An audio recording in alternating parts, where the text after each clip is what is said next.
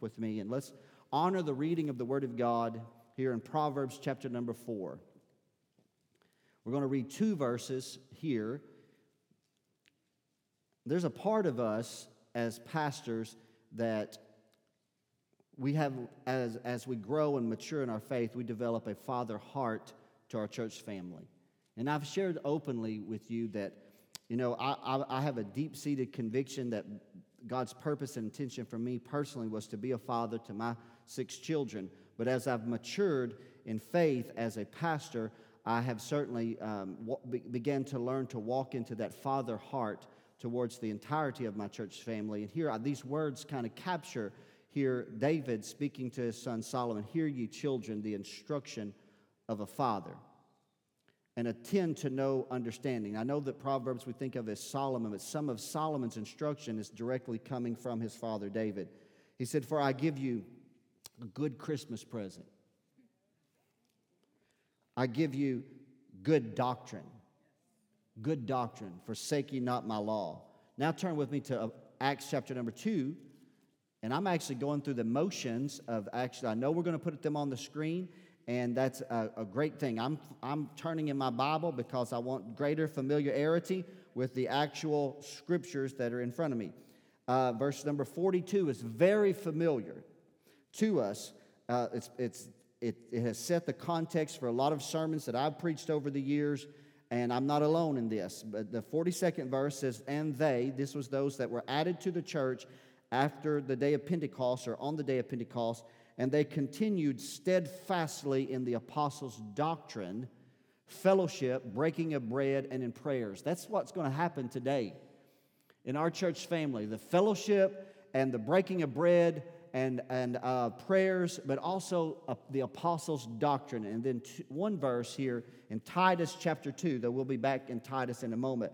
Here, Paul says to Titus chapter 2, verse 1 But speak thou the things which become sound doctrine. So I want you to think about this with me for just a moment because I've been preaching about doctrine. I've been very, um, you know, focused on creating within the, our church family the, the, the expectation that you've got to become studious of the Word of God and you've got to be established in, in a doctrinal basis. So there's good doctrine, there's the apostles' doctrine, and there's sound doctrine.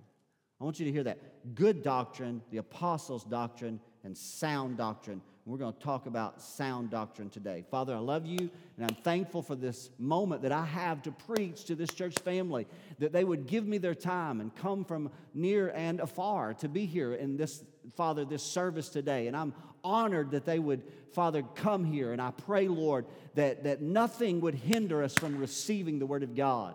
I pray, Lord, today for a clear conviction in this house it's easy for us to get distracted, Father, from the pulpit to the pew.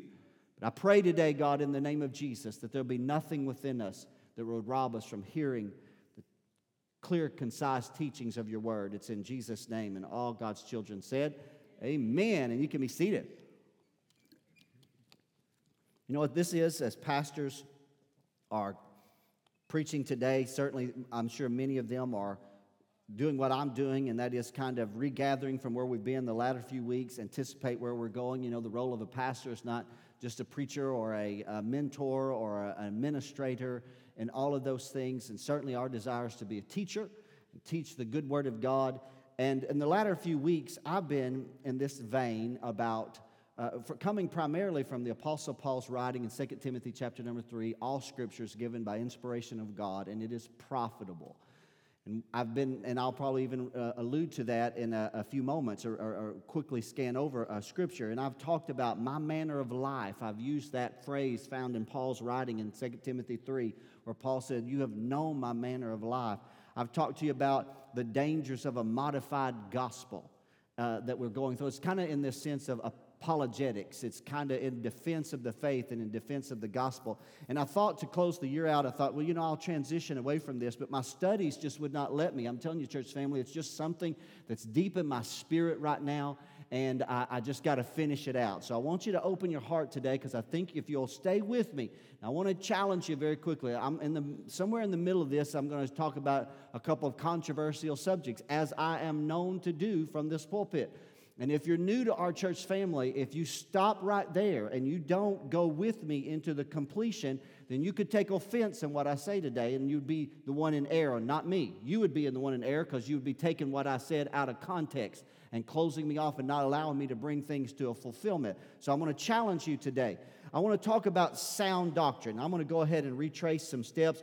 Phil's going to follow real quickly on the screen. He's going to flash them. I'm going to, I believe that it's powerful for you to follow things on the screen, but I want, to, I want you to know that there is no substitute for having your own copy of the BIBLE and to become familiar with it and to have the pages stained from your own fingerprints. Come on.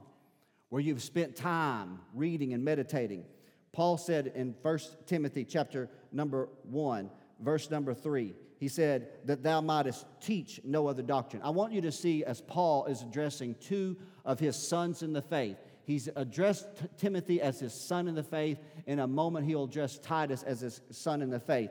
And he's speaking to Timothy about his ministry at Ephesus. And he's saying, Timothy, this is my charge to you that you charge those that are in ministry with you that they teach no other doctrine.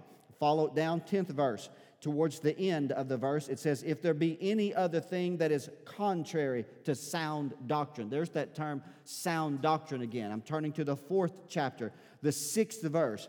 Paul tells Timothy, If thou put the brethren in remembrance of these things, thou shalt be a good minister of Jesus Christ. That's the thing that all of us pastors want to be known as a good or a faithful minister of Jesus Christ. He said that, that if they will be nourished up in the words of faith and of good doctrine, whereunto thou hast attained. Let's keep going down the 13th verse of the same fourth chapter. Till I come. So now Paul is telling Timothy, he said, Till I arrive uh, as an apostolic representative to Ephesus, he said, Here's how I want you to govern the services. He said, I want you to give attendance to reading. What's reading? Reading, and, and why would he say that? Because not everybody had their own personal copy of the Word of God. They had to go to the assembly or to the church. They had to gather with God's people in order to hear the reading of the word. So Paul told Timothy, make sure you read the scriptures publicly and then exhort the scriptures. I want you to exhort, preach, proclaim the word of God. And then to doctrine. The word doctrine literally means instruction, teaching, or that which has been taught. So he's saying, Timothy, when you gather with God's people, make sure that you read the word of God. Make sure that you exhort the word of God and make sure that you teach people the Word of God. And in doing so, that, that would cause you to be a good minister of Jesus Christ. Let's go a little bit farther. The 16th verse, he said, Take heed unto yourself, guard yourself. He said, And unto the doctrine. Guard the doctrine. The doctrine is very important. The teaching is very important. What's taught in our pulpits is very important. Continue in them, for in doing this, you will both save yourself and them that hear thee. It's critical that we have sound doctrine. Man, I'm preaching way ahead of y'all.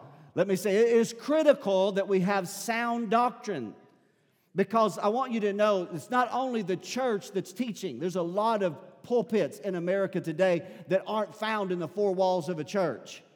So there's a lot of teaching that comes forth to us, and we have to guard ourselves. We want that which is uh, uh, what we can define as good doctrine. Let's go a little bit farther. What would be good doctrine? The sixth chapter, the third verse. If any man teach otherwise and consent not to wholesome words, here he said, even the words of our Lord Jesus Christ, and to the doctrine which is according to godliness. Good doctrine is according to godliness. Good doctrine promotes godliness in your life, a conformity to the will of God, a transforming of who you are into the very image of Jesus Christ. Let's go farther. Paul's second epistle. Once again, please give me five to ten minutes to just establish this precedence that the apostle is charging both Timothy and then Titus. The 16th verse of the third chapter says, All scripture is given by inspiration of God, and it is profitable for what? For doctrine, for instruction. And then let's turn, go farther. The second verse of the fourth chapter, he challenges us preachers to preach the word, be instant in season and out of season, reprove, rebuke, exhort with all long suffering and doctrine. So the preacher's responsibility is whether he feels like it or not, whether it is socially or culturally acceptable, that if you have what is defined biblically as good doctrine, then you preach it because that's the truth of the Word of God. It's a challenge to us preachers. And then in the third verse is a warning of the very same passage. And I preached from this several weeks ago. Many of you may remember this. For the time will come when they will not they will not endure sound doctrine, but what will they do? But after their own lust shall they heap to themselves teachers having itching ears. And the reason why I'm taking the time to go through this and just quickly extract these verses, I want you to see that doctrine meant a lot to the Apostle Paul. That, that, that, it was very important that those that he influenced, he influenced them doctrinally, because as he told Timothy, he said, The things that you have seen and heard in me, commit thou to faithful men, shall be able to teach others also. Because there is a pyramid effect in it, that the doctrine begins here and then it expands as it goes beyond us. And so Paul is really challenging. Then we go to Titus. We read in the second chapter, the first verse, but we're going to back up to the ninth verse. Holding fast the faithful word of the first chapter, as he has been taught, that he may be able by sound doctrine both to exhort and to convince the gainsayers. Second chapter, first verse, speak thou the things that become what? Sound doctrine. And then in the seventh verse, it, the Bible plainly says here that we use doctrine that is uncorruptible. Uncor- what does that mean? It's pure doctrine, it is the unadulterated word of Almighty God. Now, let me begin to say a couple of things, and we'll read one more verse of Scripture here in this context, a couple verses, and then I'm going to back away and I'm going to expound upon what the Lord's laid in my heart. Doctrine in the church can be very divisive. Let me read one other passage here along this line. Let me give you some explanation to this because I now want to start expounding upon it. Because I know some of you say, Pastor, I kind of see what you're saying. The Bible, Paul's using the term sound doctrine, good doctrine, uh, pure doctrine. Uh, but let me just say this doctrine can be very divisive more divisive than the color of the carpet, more divisive than uh, you know planning a, a, a trip within the church. Doctrine can create the division. And in Romans chapter number 16, Paul even addresses this in the 17th verse. He said, I beseech you, brethren, mark them which cause divisions and offenses contrary to the doctrine which you have learned, and avoid them. And so doctrine creates a division. Let me even read a couple of other verses of Scripture and then begin to expound. 2 John 1 and 9. John, the beloved, who laid his head on the bosom of Christ on the very Last Supper, said these words to us Whosoever transgresses and does not abide in the doctrine of Christ hath not God. That's very offensive because John is just laying it out right there. If you transgress, if you sin, and you do not abide in the doctrine of Jesus Christ, he said, then you don't have God. The 10th verse, he said, And if there come any unto you and bring not this doctrine. Pastor Brown, is doctrine supposed to be so divisive? This is a point of life and death. This is eternity with God or the eternal condemnation. And so here he says, if they don't bring this doctrine, don't receive him into your house and neither bid him Godspeed. Let me say this to you today as I begin to transition and begin to expound upon good doctrine and sound doctrine. The reason doctrine in the church is so divisive is because Jesus' ministry and his teaching was so divisive. Jesus didn't say, I come to bring peace on the earth. Jesus said, I came to bring a sword. He said, My doctrine will set us asunder. He said, It'll part houses. He said it'll, it'll separate sometimes even households uh, because some will uh, have a, a, faith in this direction. He said, but I'm come to say this. So Jesus' doctrine was very divisive. The aspect of Jesus' ministry that created controversy was not his miracles. The people loved his miracles. They followed him for his miracles. They followed him to see if he would break bread. They followed him to see if he would open blind eyes, if he would unstop deaf ears. They followed him for the miracles. And it wasn't his mercy and his compassion. Jesus was merciful and he was compassionate and he had a, a miraculous ministry. But the divisive part of Jesus' ministry was his message. The doctrine that he taught was divisive. They were, the Bible says plainly about Jesus' ministry and his message was that they were astonished at his doctrine. They were caught off guard. They had never heard anybody say the things that he said. And part of the controversy associated with the doctrine of Jesus was that Jesus said, This is not my message. Did you know in John chapter number seven, Jesus said this? He said, The doctrine that I'm sharing with you is not mine. He said, But I got it from the Father. I've got this message from the Father. And so Jesus' doctrine was spoken with a conviction and a power and an anointing that nobody could actually, they, they, they, they, they, sought to contend. The only way they could contend against him was to create lies in opposition to his message because his message was so firm and so, so solidified in faith. But let me just say this Jesus' doctrine agitated, perverted, hypocritical spiritual leaders. It confounded Rome's political leaders. His doctrine was against the liberal teachings of the Sadducees, and it was against the pious, hypocritical teachings of the Pharisees. His doctrine was offensive, it was controversial, and it was narrow minded. And if Jesus was living today and walking on the earth, he would be called a bigot by our culture today. Because a bigot is one that believes his do- he is intolerant in his doctrine. You say, why would you say that Jesus is a bigot? Because we sang about it a moment ago in the song. You sang about Jesus' as bigoted doctrine? Yes, because Jesus said, I'm the way, the truth, and the life. No man comes by the fa- to the Father but by me. And so that would be in our time today, that would be bigoted because we are intolerant of someone else's position. Jesus is saying that you want to go to God, you want to have eternity in heaven, there are not 17 different ways. You can't Google it and you can't download it and you can't bring it in. You either come to me through the faith that God's put in your heart to trust in my work on the cross, or you don't come to God. His word was divisive and is still divisive to this very day. We would call Jesus in our culture today mean spirited. You know why we call mean spirit? Because they brought a woman that was caught in the very act of adultery and laid her at his feet. And you said, well, no, Jesus didn't cast a stone on her. No, but he also told her, go and sin no more. And that's all it takes today. That's all it takes to be labeled a mean spirited bigoted, is to, be, to tell somebody, go and sin no more. The doctrine of the Word of God is critical to us, church family. There is a battle raging for it while the church sleeps.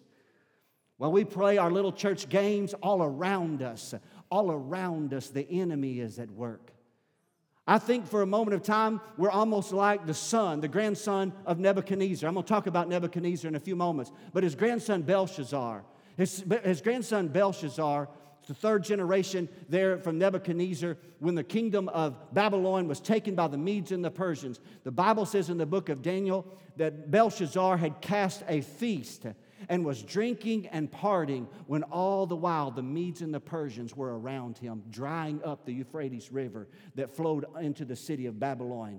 And in the middle of his party, the enemy erupted and came in and, and, and killed him the very night while he's partying and drinking, while, while the enemy is not at work. Let me tell you, while we slumber and sleep, the enemy is at work, duping the minds of those that are around us with not sound doctrine, false doctrine. And the reason why I'm so, I'm 50 years old, and I've been preaching since I was 17. And as I grow and mature in my faith, I'm seeing something take place. And I'm not trying to make myself this watchman on the wall, but I will say this every pastor ought to have some measure of being a watchman on the wall. Uh, every pastor ought to have his eye open and say, There's some things coming down the pike that's just not of God. And it's deceiving many in our generation while we play games inside the four walls of the church, while we don't know what we believe and we don't know why we believe it, while we're unfamiliar with the teachings of the Word of God. I want to challenge you, church family. It is time, it is high time, Paul said, to awaken out of our sleep. For our salvation is nearer than when we believe. It is time now to be rooted and grounded and know what we believe and be unashamed to hold forth the truth of the Word of God. I believe in sound doctrine today, don't you? I believe in it, and you got to know it, and you got to ascribe to it. We should not be surprised that the world finds the doctrine of the church offensive. Sound doctrine opposes distorted, perverted doctrine.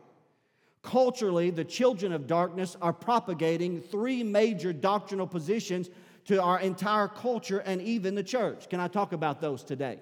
Now, this is where if you cut me off and don't let me finish, you're going to walk out of here and then you're going to call me that mean spirited, intolerant preacher, narrow minded. I went back and saw some of my old sermons from days gone by called The Narrow Minded Church and The Narrow Minded Preacher. And you know what? Nothing's changed. I'm still narrow minded because I still believe in the Word of God today, and it's not going to change. And the teachings of, of, of, Scripture. And here's what's happening around us. What's happening around us is because the enemy, through his threats of falsely accusing the church, is attempting to mute the church where we can't speak against or speak out about controversial issues because we're afraid of being called those very labels that I've already spoken of bigoted, mean spirited, and intolerant. But I'm not going to allow that to intimidate me from preaching good doctrine because I want the Word of God. I want Paul. I want what Jesus said. I want this to be uh, that, that part of my life. Here's a good minister of the gospel of Jesus Christ because I put you in remembrance of these things. Amen. That's my heart in here today. What are some of the three things that I've watched and observed in my lifetime? And you have too. And one in particular has really gained steam. Number one is uh, belief in evolution. We don't even talk about it anymore in the church because the spirit of Antichrist has been successful in propagating evolution to the masses. You can't buy your children a book on dinosaurs, a, a, a children's book. You can't buy a children's book on dinosaurs without it being 17 gazillion trillion years ago. If you're a young earth creationist, you are a fanatic, you're foolish, you're an uneducated hillbilly like me. That's the perception of the world. And we've just bought into it. We just bought into it hook, line, and sinker. If you believe in a flood, you know, a global worldwide flood, how foolish is that? You know why the world doesn't want to believe in a global worldwide flood? I'll tell you right now. Because that shows the sovereignty of God over His creation and His willingness to judge ungodliness. And because the Apostle Peter said that when God held the waters back, he said he's holding it back until the day of judgment. And so, if you believe in the first judgment, then you believe in a day of judgment. And the reason the world doesn't want to hear about the judgment of the past because they don't want to believe that there's a judgment yet to come. But we're not preaching the true gospel if we don't tell people there is a judgment yet to come. All men are going to stand and give account of themselves before God one day. Every man, I don't care who you are, whether you're poor or whether you're born in, in, the, in the, uh, the, the affluent, richest home in the world, it doesn't matter. There will come a day there will come a day when you will stand before God and you will give account of yourself before Him one day. And so, so we, that's already happened. The, the enemy's been successful in that one not as successful, but you're seeing this happening in our culture today. It would, a hundred years ago, wouldn't even hardly be thought of, but it's happening today. Profession of faith in Christ, yes, but that Christ is not the only way to heaven. So, so those that don't oppose the church are trying to run alongside the church. And so then instead of, uh, instead of uh, meeting us head on, then they can kind of just deviate us just a little while. I, I actually just read just several weeks ago that there was a Baptist pastor, hard to fathom, a Baptist pastor that ridiculed the preaching and the teaching that Jesus was the way, the only way to God. It's hard for me to even fathom that a Baptist pastor would say, but see, that's what's happened. The culture and the, and the ideology and the theology and the doctrinal beliefs have penetrated even into the church. Let me go one farther than this one. And number three, and these are the things that I'm just telling you that I see being taught in our culture that's trying to press into the church. That uh, there is a subtle attempt that if you'll stay with me, I'll bring clarity. But number three is the most controversial one, and that is that homosexuality is a natural instinct. Heterosexual and homosexual are both legitimized forms of sexuality, and anything contrary is homophobic, bigoted, mean spirited, hateful, and non inclusive. And as a result of that, the pressure that the culture has put on the church, many churches are muted from even addressing it because they're afraid. They're afraid to speak out because they don't want to fall under those labels. And so I want to, uh, but at the same time, I want, I want you to know today, church family, that we've got to guard ourselves from allowing the pressures of the world to dictate our theology. Here's the reality. You don't just, here's the, here's the attempt of the enemy. It used to be subtle, it's no longer. That you won't just uh, disagree with LGBT ideology, but you will agree with it, speaking to the church. Here's the, man, here's the mandate that's coming to the church. And, and what used to be subtle, it's no longer. You will not only agree with it, you will sanction it, you will promote it, and you will bless it in the name of God, or else. That's coming. It's already in the works. While we said idly by, and pretend that these things don't matter. Let me tell you, there's nothing different than that's nothing different than the ancient Roman emperors demanding either emperor worship or acceptance and worship and sacrifice to their gods. You will worship our gods or else. Let me tell you what's happening today in our culture today. It's almost again like King Nebuchadnezzar. Do y'all remember that? The Bible tells us in the book of Daniel, he erected a great uh, statue of gold, and, and his. Um, those in his camp said, We're going to play music, and whenever you hear the sound of the music, I don't care where you are, you're going to stop and you're going to bow down and you're going to worship this, this statue. And the Bible tells us of the narrative that they played that music and everybody fell down and worshiped, but there were three Hebrew children, Shadrach, Meshach, and Abednego, that refused to bow down and worship the, the, the, the statue. And so when they brought Shadrach, Meshach, and Abednego before the king, the king said, Did you really do that? He said, I'm going to give you an opportunity. I'm going to play the music again. And if you want to get it right, you're going to dance to my music and you're going to worship my doctrine and you're going to worship my statue. But I love what the three Hebrew children said. They said, King, we know that you've got a furnace, uh, and that furnace you've promised that you're going to cast anybody that doesn't worship you into that furnace. Uh, he said, But we know this about our God, that our God is able to deliver us from that fiery furnace. But, but if he chooses not to do so, we want you to know we're not going to bow. I don't care how long you play that music, I don't care what you do, we're not going to bow before your statue. I want you to know today, I believe God is calling a church out of the shadows uh, that will rise up in bold apostolic faith and say, I refuse to bow to the pressures of the culture of our age and that we are established in doctrinal truth. And we do so out of our love for God and our love for other people. Because sound doctrine is critical in the lives of men and women. A total disregard. See, what's, here's what's at stake it's not just that one issue. That one issue affects 1% to 3% of all the American culture. But it's become this overwhelming pressure on even the church and church is afraid to even address it, lest once again we get labeled. But what's at stake is a total disregard for sound doctrine. Because if you can mute me in this area, you can mute me in this area. That's what's at stake. If you can, if you can take my conviction about this issue and mute me till I won't speak up about it, then at next, then you'll mute me in this other area, and I won't have the courage to speak up about that either. That's why I'm telling you it's bigger than just that issue. Unfortunately, I've told people this as people start saying, when you judge me, you talk about these things. I, I didn't bring this to the church. This came to the church. The issue, it's, there's a work, there's a attack of the enemy. But what I want you to know, church family, is that there is an expectation of God upon us pastors to preach sound doctrine, true doctrine, the doctrine of the Word of God. The enemy's greatest lie Hath God really said? That's what's at stake. What do you mean by that? Go back to the Genesis. What did he tell Eve? Hath God really said? Did God really say it that way? Are you sure Jesus is really the only way to salvation? Are you sure he's really the Son of God? Has God really said that if you don't put your faith, if you don't have God through Christ, then you don't have God? Has he really said that? That subtle attempt has permeated the church and it bleeds through to the doctrine of the body of Christ. Are y'all hearing me today? Sound doctrine is important, church family. We're closing out 2018. It's more important than ever that we know what we believe. You say, Pastor Brown, as we prepare to close in just a moment, you know what that means is? That means I'm about two thirds of the way in.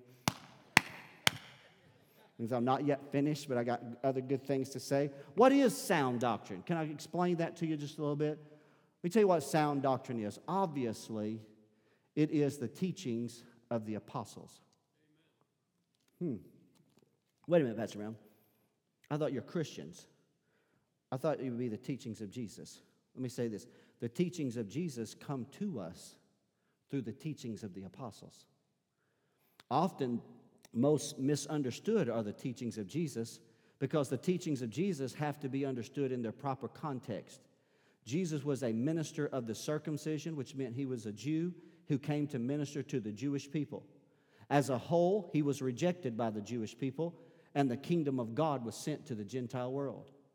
And with this comes the Apostle Paul as he writes to those who put their faith in Christ and the teachings that you and I should know that we should read and study are the teachings that the apostles give us. Is the teaching that we are receiving in our churches today truly apostolic? I ask that question. I'm trying not to be critical, but I ask that question Does it reveal the mystery of Christ? Is it according to godliness? Did y'all hear that?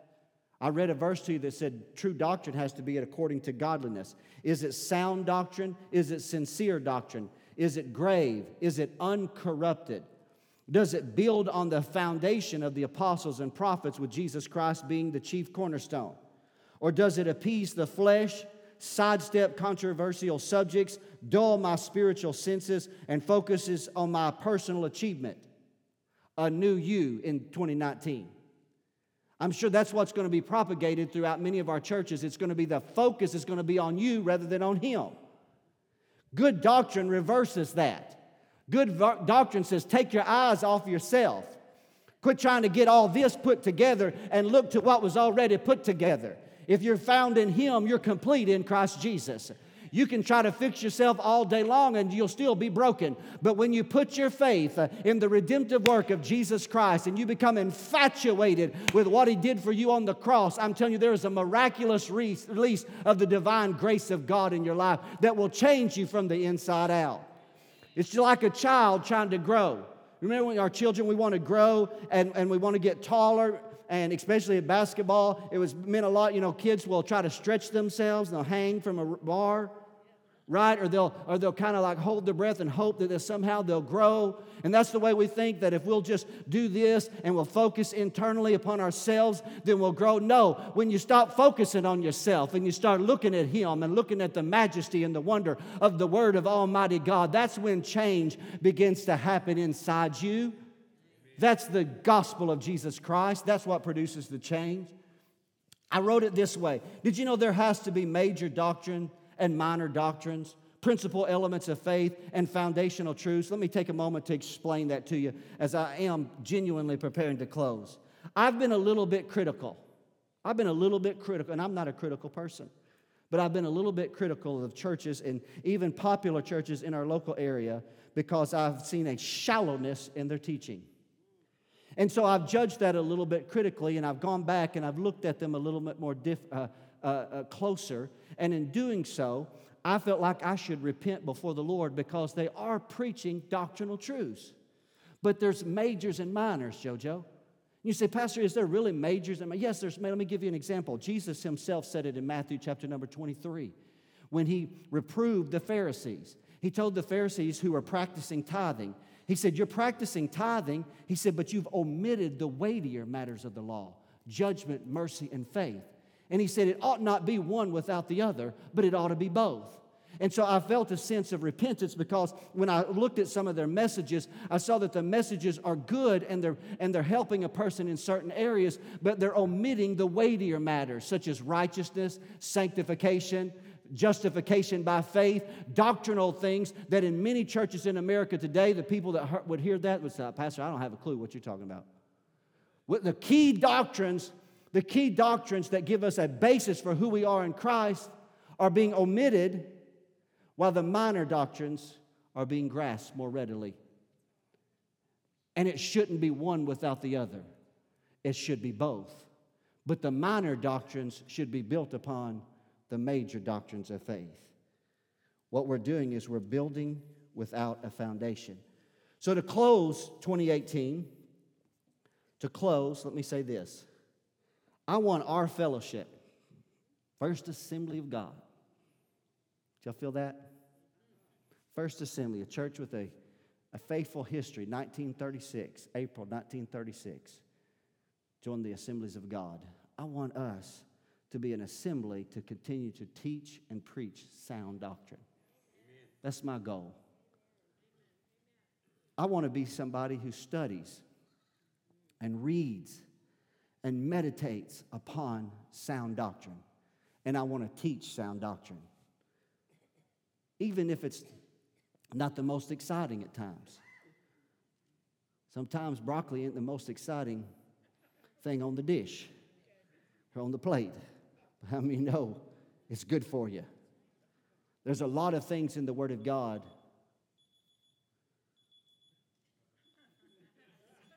Okay, it's time to go, everybody. It's time to wrap up. Let me finish here today just real quickly. I want to, I want to say this because I'm, I'm, I'm, making this very personal in closing today, and I'm going to close with one example that I think will help you today. Sound doctrine. Don't see, Solomon said good doctrine. Acts 2 said the apostles' doctrine. Paul said sound doctrine. Sound doctrine. The word sound means healthy doctrine, whole doctrine, doctrine without impurities. I believe that you and I must know both major Bible doctrines, such as justification by faith, sanctification, and minor doctrines that deal with our daily life and God's will for our lives. Remember what Jesus said. He said, These ought you to have done and not to leave the others undone. It shouldn't be one without the other, it should be both. We should be willing to study things and long for things that are historical, foundational principles, all the while while we're working out our own salvation with fear and trembling. Does that make sense today? I want to give you an example in closing of contrasting doctrines that has been readily accepted in the church and even in your own life, but may not be sound doctrine. Because sound doctrine is Bible doctrine that you can prove biblically. And I'm going to show you something today. Now, don't get mad at me. I'm using this as an example in closing. Okay, as an example, sound doctrine. Paul said doctrine that's according to godliness, wholesome doctrine, good doctrine. He said, and take that and use that to, to share the gospel. Let me give you an example. Have you ever said this? I had to learn to forgive myself. Don't, don't say it out loud. Don't respond because I won't embarrass you. Most everyone has at some point in time.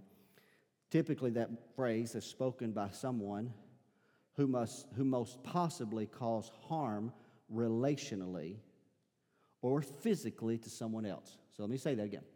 So, in the process of their redemption, I've heard many, many, many times from many, many, many people, I had to learn to forgive myself. Let me tell you what that is. That's not sound doctrine. You didn't want to say it, but you thought it. Because, wait just a minute, we often say this I asked God to forgive me, but I hadn't forgiven myself. I'm going to show you here in closing the difference between that thought and sound doctrine. Because when you get sound doctrine, it'll change your entire verbiage how you live, how you talk, how you think, how you relate to other people. So stay with me here very quickly. So you're saying, Pastor Brown, you mean that people are supposed to live in guilt and condemnation? Absolutely not. But what I'm saying, it's not sound doctrine because it makes you the judge. Now, stay with me. Stay with me. It's going to take a spiritual ear to, to hear what I'm saying. Pastor Brown, what do you mean by that? You are announcing your own acquittal. I forgave myself. You're not the judge. Let me clarify that again. You are not the judge, God is the judge. You cannot announce your own acquittal. God is the judge. And here, if I have truly confessed my sin, if I've repented to God, and then asked for forgiveness from the people that I hurt, which is often most overlooked, because that's most difficult to do. It's easy to cry out and say, God, forgive me. It's a lot harder to cry out and say, Please forgive me because I've hurt you. Let me go a little bit farther. But if you've done that, if you've done that, then what you have to learn to do is you have to learn to trust in God's acquittal, not your own acquittal. Not saying, I forgave myself, because if you can say it in that area, then the next time you sin, then you may not even feel the need to go to God. You may not even feel the need to repent because you just forgive yourself because you've made yourself God.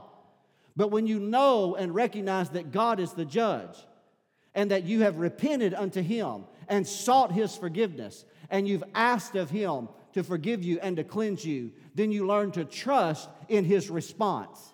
And then you learn to live in what He declares over you, not what you declare over yourself. Let me give you an example. 1 John 1 and 9 says, If you confess, let me give you sound doctrine in closing today. Here's sound doctrine in closing this message out today. If you confess your sins, then He, God, is faithful. And He is just to forgive you of your sins and to cleanse you from all unrighteousness.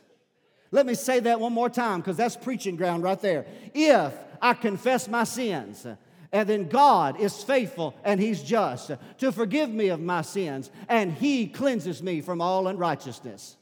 And then when my own heart condemns me, 1 John 3 says, God is greater than my heart. Then the Bible says, but what about when I'm being falsely accused by an enemy? 1 John 2 and 1 says, My little children, I write these things unto you that you sin not. But if any man sin, we have an advocate with the Father. And so I've got an advocate today that means a defense attorney. And my defense attorney is Jesus Christ. And when the enemy and my conscience and the devil and people around me are trying to accuse me before God, there is one that stands between me and their accused accusations, and that is it's not me trying to defend myself. I forgave myself. No, it's Jesus standing between me and that uh, condemnation, saying, No, he's forgiven because he repented before God. Man, that's a good word. That's sound doctrine. Let's go a little bit farther. Romans 5 and 1. Romans is that part of your Bible where your pages are still stuck together. Romans 5 and 1, therefore, being justified by faith, you have peace with God. I have peace with God today. I'm not waiting on peace. I'm not waiting for it to come in the mail. Some of y'all send me a, a, a, an envelope with a Christmas card every year, and it's exciting. I open that up, and there's a Christmas. I'm not waiting on that to come. I have already received it. I'm at peace with God through Jesus Christ. And Romans 8 and 1 says, There is no condemnation to those who are in Christ Jesus. Man, that'll bring the preacher out of you. 1 Corinthians 15 and 10, Paul said this I am what I am because I forgave myself. Come on now, go with me right there. I am what I am because I hurt people and then I repented and I felt like I was just, I was sad and I wasn't forgiving myself. No, Paul said, I am what I am by the grace of God. Paul said, I was before a persecutor, I was a blasphemer, but I did it ignorantly in unbelief. But God, the God of all grace, had mercy upon me. And so I am what I am by the grace of Almighty God. I'm not here today on this stage saying I am acquitted because I forgave myself. I'm on this stage today say, I'm acquitted because the judge acquitted me, and now it's just as if I've uh, not sinned in his sight. And Philippians 2 and verse number 13 in closing says, It is God which works in you both to will and to do of his good pleasure. So the confidence that I have in not myself is in Christ. And it clears my consciousness to be able to relate to other people. Good doctrine and sound doctrine produces a justification by faith in Christ, not you of yourself. And so I wanted to show you that in contrast to cultural expectations. The enemy can slide something in that looks good, sounds good, but may not be sound doctrine. And if you don't know the Word of God, then you can bite it, take it, and eventually, it may be good for a while, but it's corrupted. The doctrine that Paul said was uncorrupted. But you've got to study it to find it. You've got to search for it. It's like gold and treasure. How many of you know right here, inside this is gold and treasure buried? Many of you open Christmas gifts and you're excited what was on the inside of that package. Oh, if only you would take the time to search through the pages of the Word of God for the rubies and the gold and the silver that's hidden in the pages of this book. The Word of God. That's what Paul said, sound doctrine. I want to ask y'all to stand up with me today. Dare you coming back with me? Thank you. I didn't know what side you were on. I couldn't see you until I took my glasses off. Thank you so much. I appreciate it. Sound doctrine. Can I say this? Let me be as clear and transparent as I can. Sometimes, church family, I, I, I have little moments, just little moments of, um, you know, I, I don't know the right word. Maybe, you know, Elijah had it for a while when Elijah said, Lord, there's just nobody. You know, they've all done this. And I know I'm not the only Lone Ranger. I, I'm not a Lone Ranger in the church preaching doctrinal issues, but I sometimes see the success, what we call the success of other churches that don't preach doctrinal truths quite as consistently as we do here at First Assembly. And you know, and sometimes I let that bother me and get down in my heart a little bit. Can I be honest? I do. And but then when I go to the scriptures and I see what Paul taught, and I see what Paul said for us as preachers to teach, and I contrast that with some of the things that are being taught in our culture today. And I think to myself, somewhere along the line, the line has been blurred. Sound doctrine can create offense and separation. sound doctrine, in one sense, you can call it bigoted in the sense, if that's the term that's everybody likes to throw out. I, I, I Google searched it today to make sure that I define it pr- properly for you, but it means intolerant. Sound doctrine is intolerant. There's, we're not going to modify it for you. We're not going to change it for you to make you feel better. We're, we're going to preach it and teach it, and then if you accept it, your life changes and conforms to it. We're not going to conform the doctrine to your expectation. Does that make sense? I believe that's sound doctrine. And I know it's not always as exciting and it's not always, uh, you know, fanciful, but I'm telling you, it's necessary. The spirit of Antichrist is at work today. The spirit of Antichrist is at work to dilute the truth of the Word of God. And what's sad, Gloria, is that we, we, we don't have an established system within ourselves to be able to judge counterfeit from authentic because we're biblically ignorant in the church.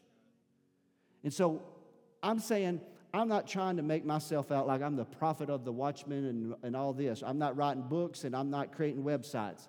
But I am saying, as a pastor, I'm trying to warn you. There's a darkness that's fallen upon the United States. There's a darkness there. And, and, and it's the, the minds of people are being polluted and distorted and you got to know what you believe. And you got to know why you believe it. Let me give an invitation as our heads bowed and eyes closed for just a moment. First of all, today.